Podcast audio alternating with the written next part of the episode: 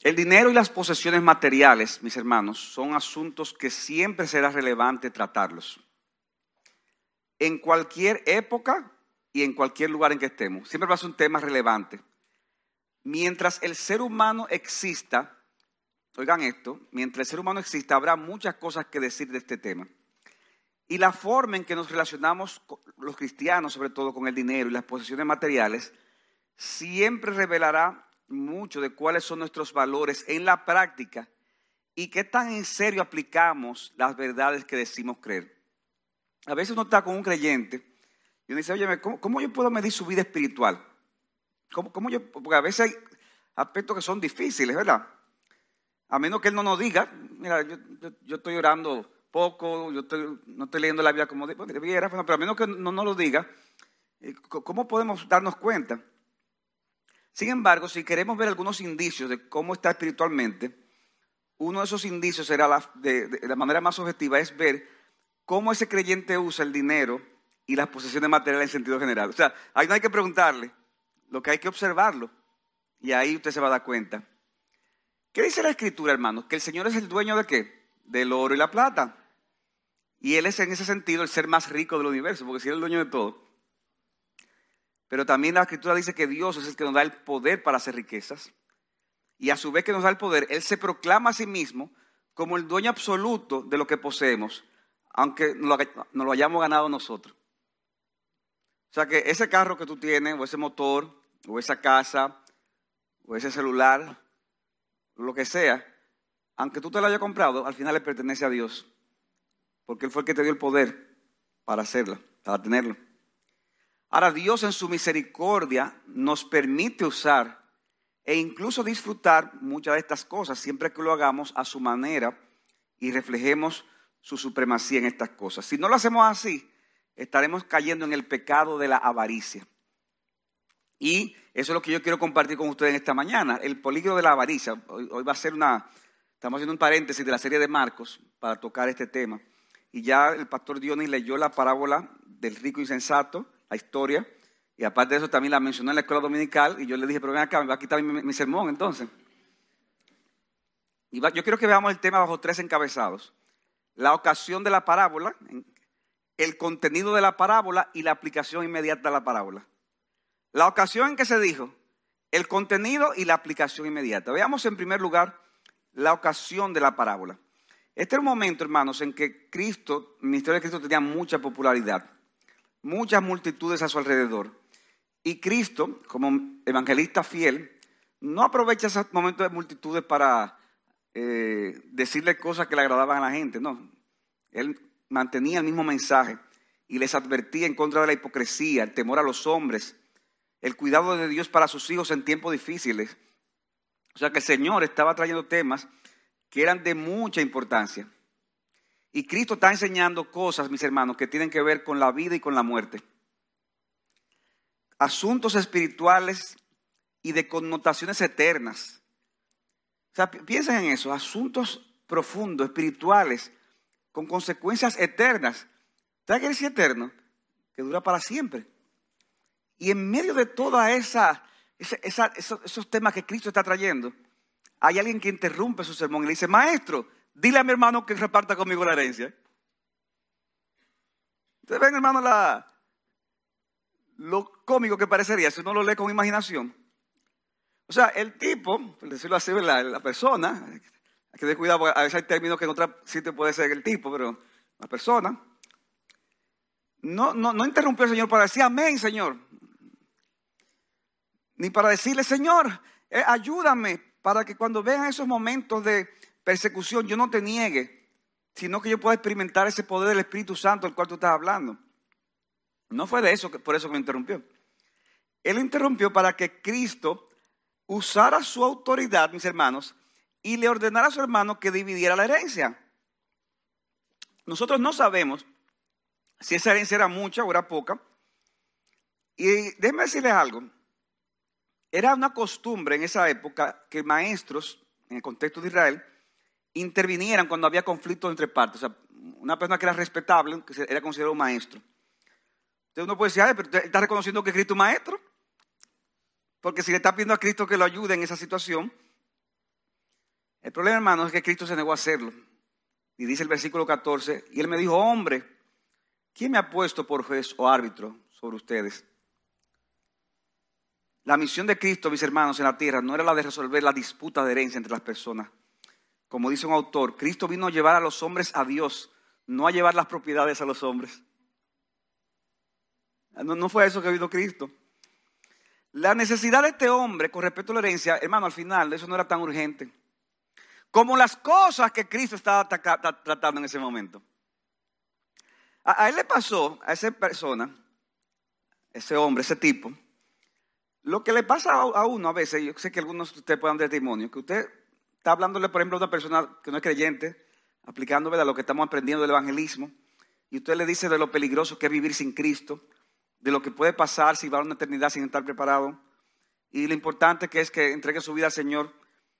Y la primera pregunta que hace, sea, te ha pasado, tú estás hablándole, la persona está muy atenta y te hace una pregunta y tú dices, wow, ¿qué me va a preguntar? ¿Qué, debo hacer para hacer eso? No, lo que te pregunta es, ¿y si yo me convierto voy a tener que dejar aquello, aquello, lo otro? O sea, está pensando en lo que va a tener que dejar si se convierte. Cuando estamos hablando de cosas infinitamente importantes, pero ¿qué importa lo que tengo o no tengo que dejar?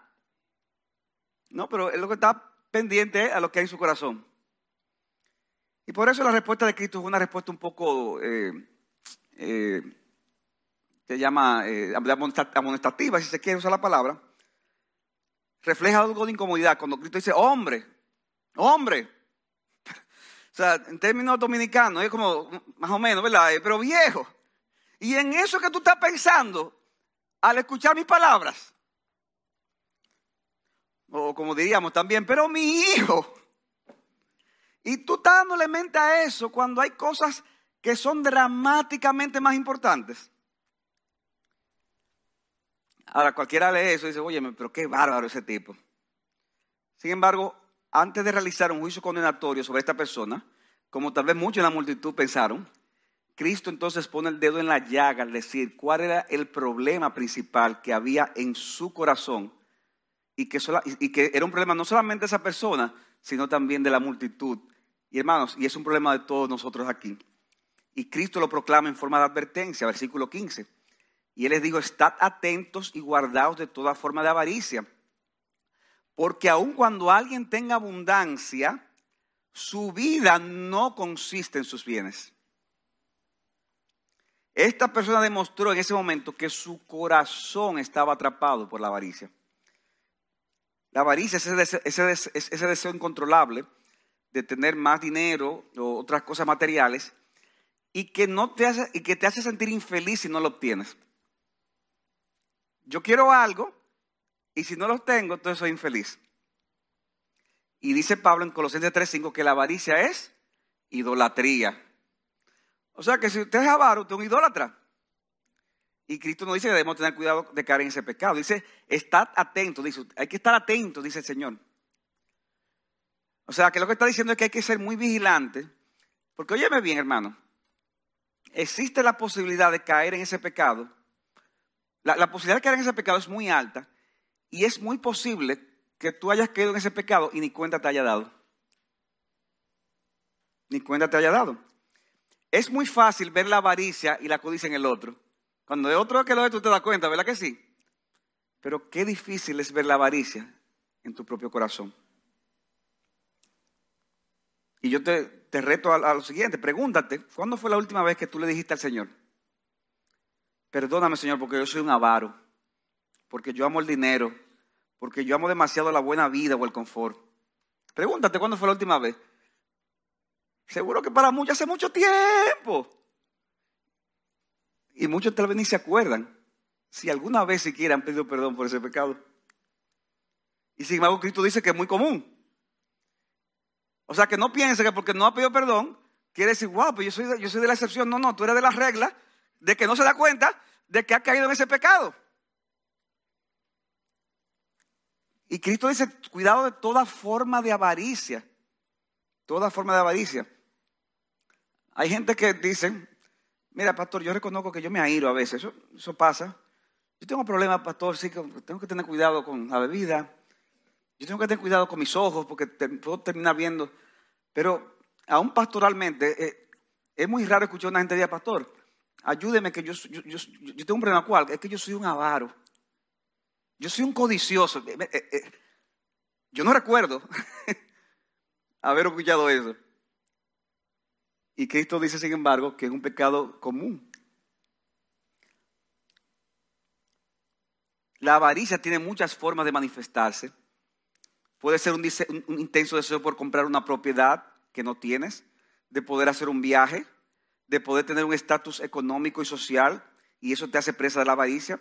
Puede que ya tú tengas esas cosas, pero la forma en que te relacionas con ellas te hace ver a ti mismo como que si, si te quitan eso, óyeme, la vida la perdieras. ¿Tú te imaginas que yo pierda eso?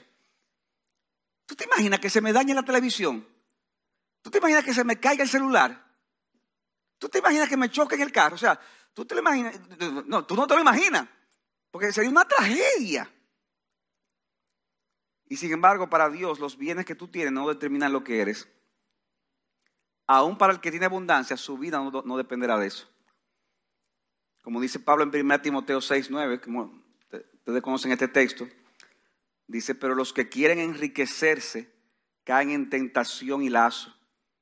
Ahí no dice los ricos, Ahí dice, los que quieren enriquecerse, rico o pobre, caen en tentación y lazo y en muchos deseos necios y dañosos que hunden a los hombres en la ruina y en la perdición.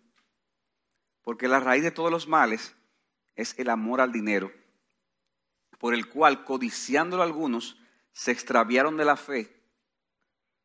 ¿Sabes qué quiere decir eso? Que se fueron al mundo, que profesaban ser cristianos, pero después ya no están en la iglesia, ya comenzaron a faltar a la iglesia. Comenzaron a descuidar el devocional, comenzaron a descuidar la comunión con los santos, comenzaron a, enfriarse y después comenzaron a faltar con facilidad al culto. Y al final, ¿dónde están? Yo no sé dónde están. Codiciándolo algunos, se extraviaron de la fe. ¿Y qué pasó? Y fueron felices para siempre. Nos dice, y se torturaron con muchos dolores. O sea que le fue mal por haber sido al mundo. No solo es que el amor al dinero y las posiciones no, dan felicidad, hermanos, sino que muchas veces son causas de perdición. Las necesidades espirituales del hombre son más grandes y lo material puede convertirse en una distorsión de lo que esa persona realmente necesita para vivir. Es como que tú tienes sed y encuentras agua, pero esa agua está envenenada. En el momento que va a pasar, ¿te va a quitar la sed? Sí, pero ¿qué va a pasar ratico? Te va a hacer daño. Ahora, hermanos, Cristo como buen maestro no solamente se conformó con dar la enseñanza, sino que traer una parábola, es decir, una historia ficticia, pero con lecciones reales para que entendamos lo que él quiere decir, como se dio en la clase de escuela dominical que me querían coger esta mañana. Y esas parábolas ayudan a afianzar la enseñanza. Esto no es personal, Pastor Dione, pero déjeme desahogarme. De modo que vamos en segundo lugar el contenido de la parábola. Dice el versículo 16, también le refirió una parábola diciendo, la tierra de cierto hombre rico había producido mucho. Ahora, hermanos, el texto no dice que, no dice, eh, eh, que era un hombre malo, ¿verdad que no? La parábola de ese hombre rico malo era simplemente un hombre rico que había producido mucho. No, no dice que él había robado a otros, ni que había maltratado a otros. En la providencia de Dios, él había prosperado. Ahora, había prosperado tanto que dice, y tenía tanta abundancia, dice versículo 17, que pensaba dentro de sí diciendo, ¿qué haré? Ya que no tengo dónde almacenar mis cosechas. Sea, eran tantas sus cosechas que no podía almacenarla en todos sus graneros. Y él decide entonces ampliar la capacidad de su almacenamiento. Versículo 18. Entonces dijo, esto haré. Derribaré mis graneros y edificaré otros más grandes y allí almacenaré todo mi grano y mis bienes. Y fíjense cómo él habla de mis cosechas, mis graneros, mis frutos, mis bienes. Todo era mí, mí, mí, mí. Y él había planificado en su mente todo lo que iba a hacer.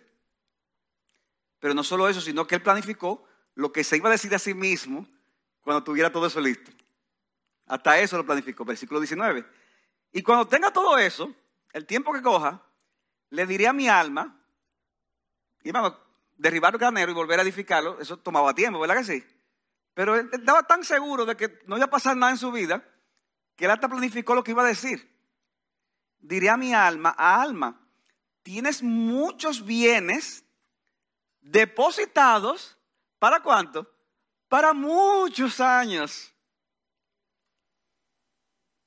O sea que descansa, come, bebe y diviértete. Wow, hay gente que ese, es su sueño.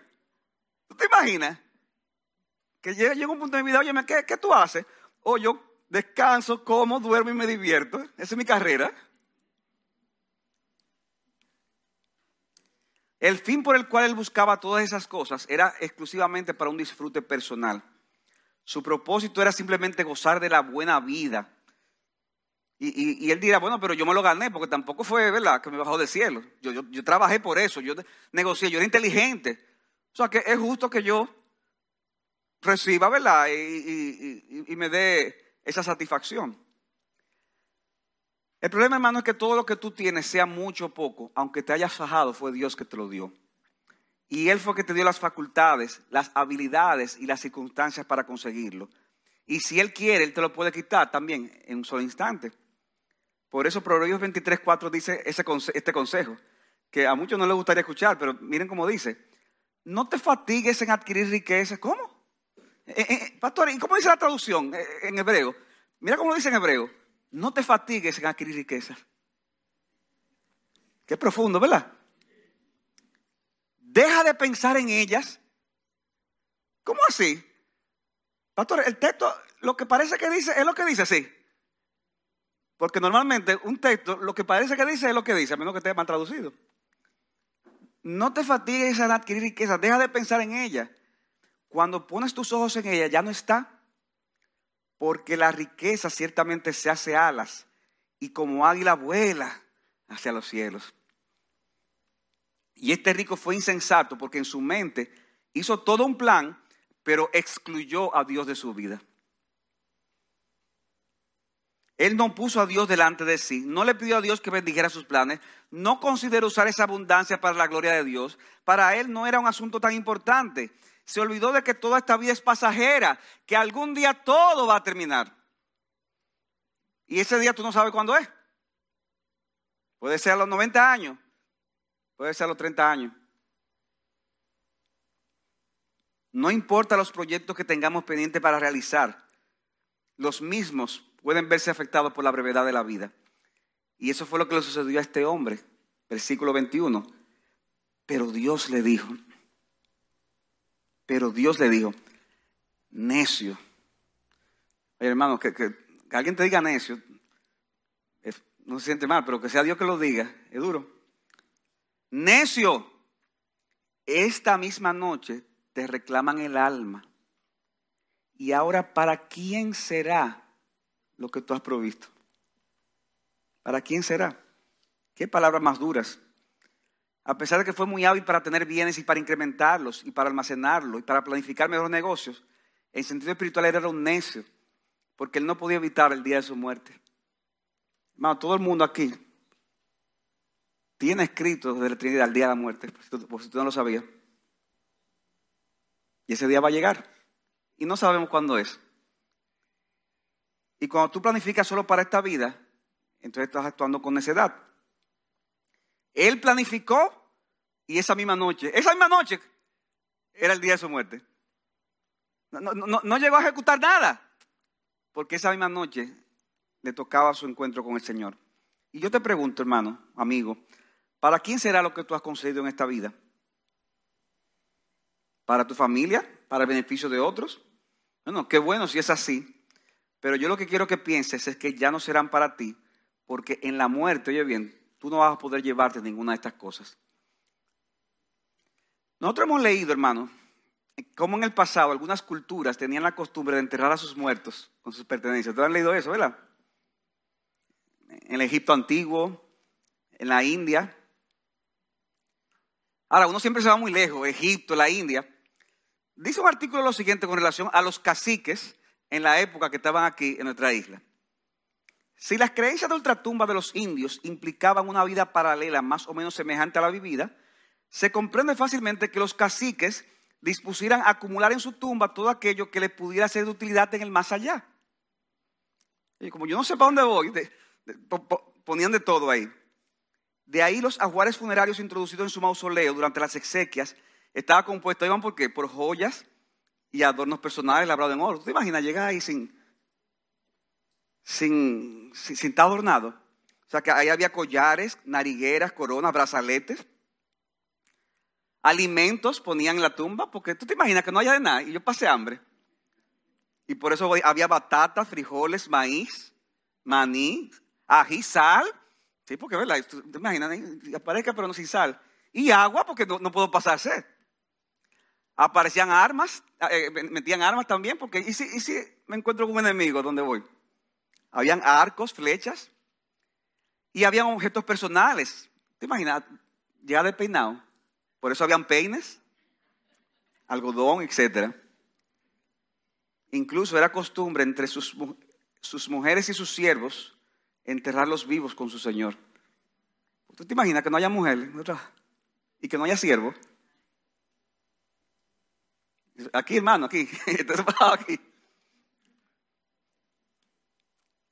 Ahora, uno lee, oye esas cosas y dice, wow, pero eso, eso es absurdo. ¿Cómo es posible que esa gente creyera que enterrándose, enterrando pertenencia y, y, y las esposas y los siervos ellos lo iban a tener en la otra vida. Ahora, hermanos, la verdad es que cuando nos aferramos a los bienes materiales al día de hoy, o los anhelamos como si fueran a ser para, ser para nosotros para siempre, nosotros no somos muy diferentes a su cacique de la época precolombina. Porque en la práctica estamos viviendo y nos estamos relacionando con esas cosas como si fuera para cuándo? Para siempre. Para siempre. Lo único que nos falta es que nos entierren en la tumba esas cosas cuando nos vayamos a morir. Pablo plantea algo distinto, 1 Corintios 7, 29. Más digo esto, hermanos, que el tiempo se ha cortado, de modo que de ahora en adelante los que tienen mujer sea como si no la tuvieran, y los que compran como si no tuvieran nada, y los que aprovechan el mundo como si no les aprovechara plenamente, porque la apariencia de este mundo es pasajera. O sea que a la hora de pensar en la esposa que tú tienes, si es tu caso, o a la hora de comprar una casa, un carro, un celular, un vestido, a la hora de disfrutar de una playa, de una montaña, o de viajar a otros lugares, tú puedes disfrutarlos, pero no como si tu vida consistiera en eso. No como si tu vida consistiera en eso. Porque nada de eso te lo podrás llevar a la eternidad. Y porque nada de eso satisface plenamente las necesidades más profundas e importantes de tu alma. Nada de eso. Si te aferras a estas cosas, te sucederá entonces como el hombre rico de la parábola. Y esto nos lleva de la mano, hermanos, a nuestro tercer y último encabezado, la aplicación inmediata de la parábola. La aplicación inmediata de la parábola. Hermano, esto es uno de los textos más fáciles de bosquejar para un predicador. Porque Cristo te lo pone fácil. Da, la exhortación al que pidió herencia, da la parábola y él mismo da la aplicación. ¿Y cuál es la aplicación? Versículo 21. Así es, o sea, como es ser rico insensato, así es el que hace para sí tesoros y no es rico para con Dios. O sea, que la palabra no era para que nos quedáramos pensando en ese rico insensato. No, así como ese rico insensato es el que hace para sí tesoros y no es rico para con Dios. Ahora, no te engañes, hermano, pensando, oye, esta parábola está buena para la gente rica. Ay, yo soy un pobre. Hermanos, hay pobres que son avaros y codiciosos. Y hay ricos que no lo son. La condena no es para el que hace tesoros. La condena es para el que hace tesoros poniendo en ellos su corazón y descuidando lo que es la verdadera riqueza. ¿Se entendió? Tal vez tú no tengas casi nada, pero en tu corazón tú te la pasas deseando tener lo que otros tienen. O hacer lo que otros hacen. Mira, pero mira fulano. Mira qué bonita esposa, mira qué bonito carro, mira qué bonita casa, mira que, oye, se la pasa viajando. ¿Cómo es eso que yo estoy camino a trabajar y yo veo gente caminando en el botánico? A la hora de trabajo, pero ¿y a qué hora que trabajan? Mira ¿por qué se ríe? Ahora, ¿quién de nosotros? ¿Tú no se lo has preguntado eso? Yo quería que hora que trabajan. Y uno ahí matándose con los tapones ahí para llegar a tiempo, porque si no, llega tarde.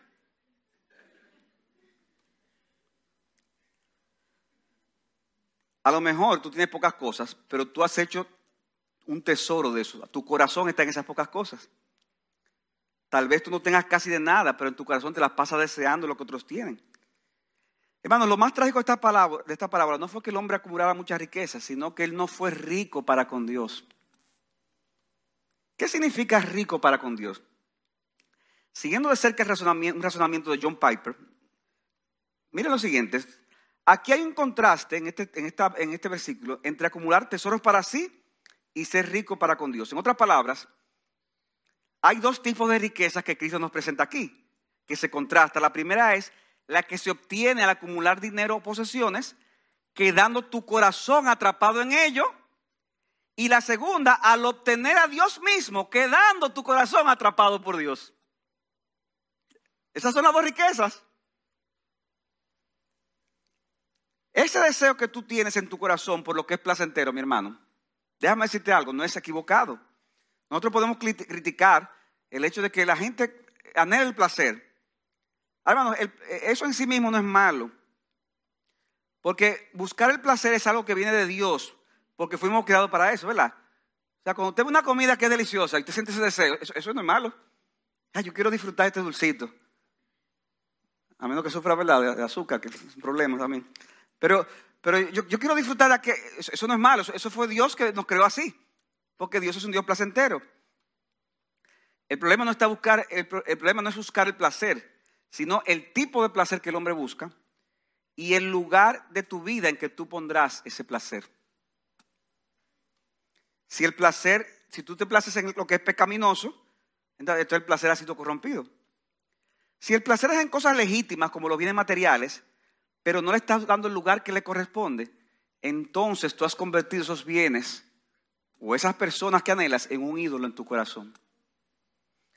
Pero mi hermano, yo te animo en esta mañana yo te animo a que tú busques un placer más profundo, un placer mayor, un placer más intenso. Y ese placer no te lo va a dar un carro, un celular, una visa, un viaje, una esposa, un esposo, un hijo.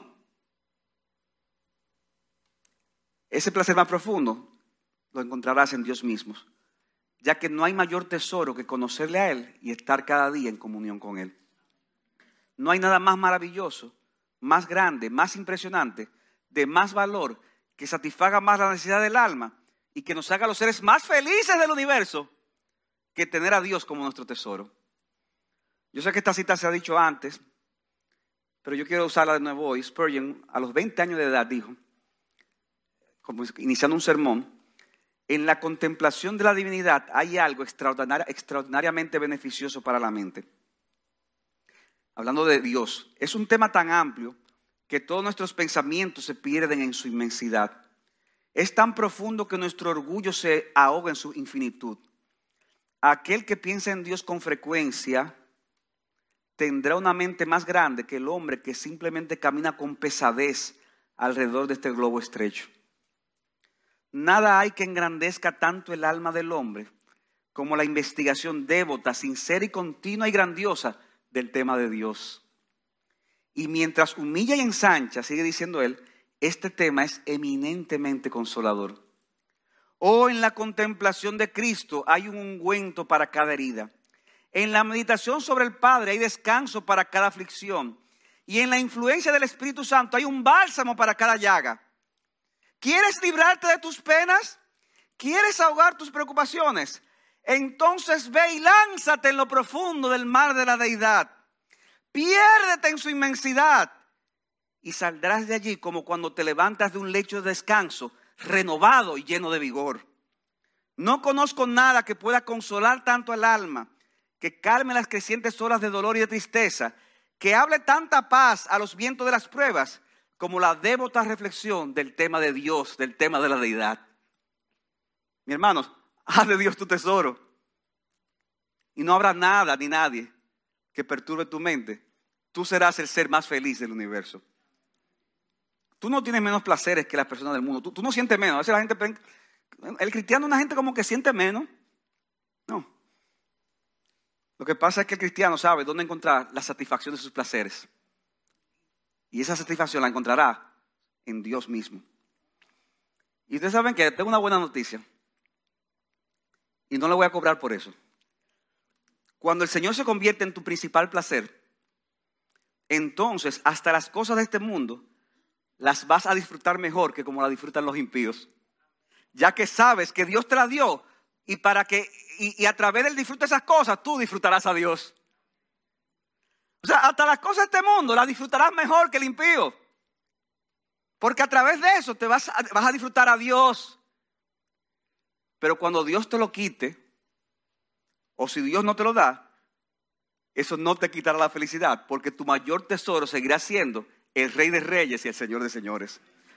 Por el contrario, mis hermanos, no hay tragedia más grande que acumular bienes de este mundo, poner tu corazón en ellos y descuidar el mayor tesoro que es Dios, como decía Spurgeon. Mi hermano en Cristo que estás aquí, a ti te hablo primariamente.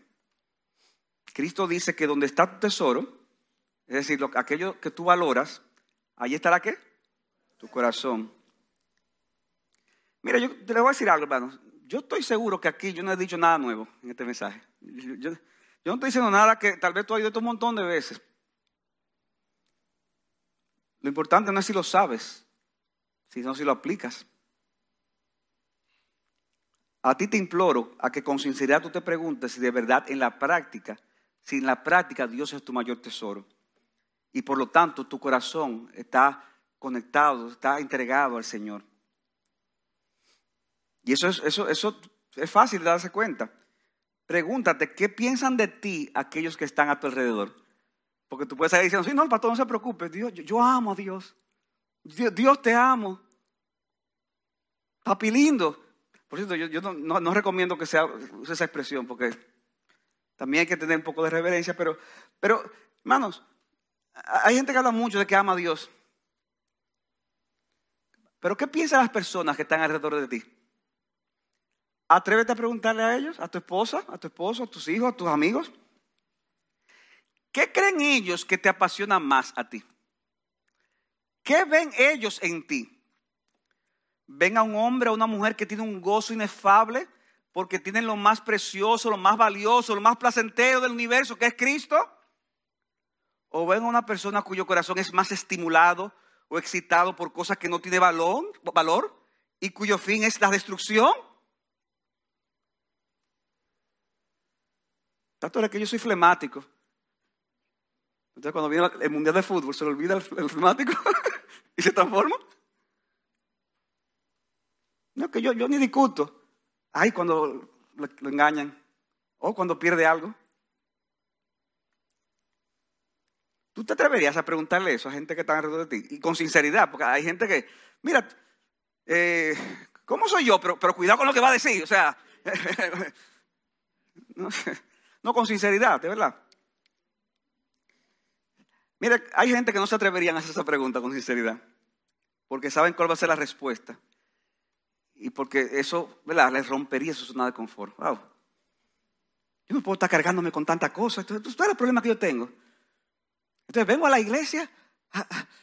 es el concepto de una gente. Yo, vengo a la iglesia a, tranquilizarme, a, a estar relax. Y viene el pastor Rafael a, darme funda ahora. Darme funda significa, ¿cómo, ¿qué me puedo decir? Castigar. Yo, no, yo no puedo estar en eso. Ay, mi hermano, tú viniste aquí a escuchar la voz de Dios, a ser reprendido, a ser exhortado, a ser mostrado y también a ser consolado. ¿Sabe otra cosa que pasa? Hay gente que oye un mensaje como este y están sentados aquí seguro y dices, wow, amén, es verdad, mira, yo soy pecador, yo, ni le voy a preguntar. Oye, ya yo sé lo que viene, es verdad. Pero termina el culto, ¿verdad? Compartimos con los hermanos. Hay que resolver el tema de la comida. Acordé juntarme con fulano. Tomo una siesta. Y de que me levanto, reviso el celular me pongo a ver celular, ¿verdad? No estoy diciendo cosas, cosas normales. Pero ¿qué pasa, hermano? Que de repente esa palabra que tú acabas de escuchar hoy, ¿dónde queda? Hermano, vamos a ser sinceros. Eso, eso se diluye El impacto de lo que tú estás sintiendo ahora se va. Se va y se queda ahí. Y las preocupaciones y las distracciones de la vida y de la tecnología ahogan esa palabra. Porque tu corazón ya está atrapado en esos vanos tesoros. Pero cuidado, hermano. Cuidado, amigo. No sea que venga la orden divina diciendo, necio, esta noche te reclaman el alma. ¿Y para quién será lo que has provisto? Porque, hermano, cuando ese día nos llegue, que puede ser dentro de 40 años o puede ser hoy, ya tú no tendrás esa casa, ya tú no tendrás esas fiestas, ya no, tú no tendrás a nadie. No tendrás celular. Hermano, eh, eh, cuando tú te mueras, el celular, no va a haber celular, no va a haber redes. Ya no tendrás esas comidas y bebidas. Y posiblemente te des cuenta muy tarde de cuánto tiempo perdiste al no tener a Dios como tu principal tesoro. Porque cuando te vayas, lo único que va a importar es si Dios fue tu principal tesoro. Pero no es, muy tarde. ¿Sabes por qué no es muy tarde? Porque tú estás aquí vivo y me estás oyendo. hay esperanza para ti, hay esperanza para mí. Tal vez tú estás aquí, mi hermano, y este no es tu caso, y tú de una forma, aunque imperfecta, pero sincera, tú te estás esforzando en tener comunión con Cristo, en que Cristo sea tu mayor tesoro. Y lo que Dios te está dando, sea mucho, sea poco, tú procuras de una forma consciente hacerlo para la gloria de Dios. ¿Eres tú en ese sentido rico para con Dios? Si es así, hermano, tú eres verdaderamente rico. Tú no tienes nada que envidiarle a nada, a, ninguna persona. No importa que sea el hombre más rico del mundo. Sin Cristo, cógele pena y dale gracias a Dios por lo que Él te ha dado. O tal vez tú reconoces que tu corazón ha sido lleno, llenado de avaricia y de codicia. Y tú estás aquí ahora cargado con lo que estamos diciendo. Hermano, si es así, yo te tengo. Si estás cargado, si te sientes culpable, si te sientes pecador, entonces tengo una maravillosa noticia para ti. Y es que la gracia de Dios está disponible para ti y para mí. Arrepiéntete de ese pecado y mira de nuevo el ejemplo de Cristo para tu vida como dice Pablo en 2 Corintios 8:9, porque ya conocéis la gracia de nuestro Señor Jesucristo, que por amor a vosotros se hizo pobre, siendo qué? Rico, para que vosotros con su pobreza fueseis enriquecidos. Hermanos, para concluir, amigos, si tú estás aquí, yo quiero concluir con una nota a los que no conocen al Señor. Si tú estás aquí y no has experimentado esa gracia salvadora, entonces, si eso es así, tú estás valorando otras cosas antes que Dios. Es una realidad si tú no conoces al Señor. Y hablando en sentido espiritual, tú estás desnudo, en sentido espiritual, tú tienes hambre y sed, sin importar tu condición económica. Mira, tú puedes tener todo el cuarto del mundo. Si tú estás en Cristo, tú, eres un miserable. Y la mayor miseria no será en esta vida, la mayor miseria será en la vida venidera, cuando Dios te diga lo mismo que le dijo al rico de la parábola, necio, llegó la hora de tu muerte. Por eso yo quiero exhortarte, a ti que me escuchas, que estás aquí, o si alguien lo escucha después de este mensaje por otro medio, yo quiero exhortarte a que no esperes ese momento para reaccionar. Hay, gente que busca a Dios cuando, me voy a morir. Ahí como que reacciona. No esperes ese momento porque puede que sea demasiado tarde. Yo te invito a ti que me oyes a que humillado tú confieses tu pecado a Dios y que tú entiendas que no son tus buenas obras las que te van a salvar. No es dejando de hacer cosas malas, no es rezándole a los santos ni a la Virgen. Es poniendo tu confianza solamente en Jesucristo que será salvo. Cristo dice en Juan 14, 6, yo soy el camino, la verdad y la vida. Nadie viene al Padre ¿Sino por quién? Por mí. Por mí y por otra cosa. No, solo por mí. Ven a Cristo para que seas salvo. Y mis hermanos y amigos, que el Señor nos conceda a ti y a mí vivir el resto de nuestros días, que nos, ya sea que nos quede mucho o que nos quede poco, que nos ayuden el resto de nuestros días a no ser como ese hombre de la parábola que nos conceda vivir para la gloria de Dios para que cuando estemos en su presencia, oigamos la voz de Dios diciendo, venid benditos de mi Padre, heredad el reino que fue preparado para ustedes antes de la fundación del mundo. Hermano, fue preparado porque es por gracia. Pero que el Señor nos conceda aquel día que todos los que estaban aquí podamos recibir ese reino incomovible y gozarnos de Jesucristo para siempre.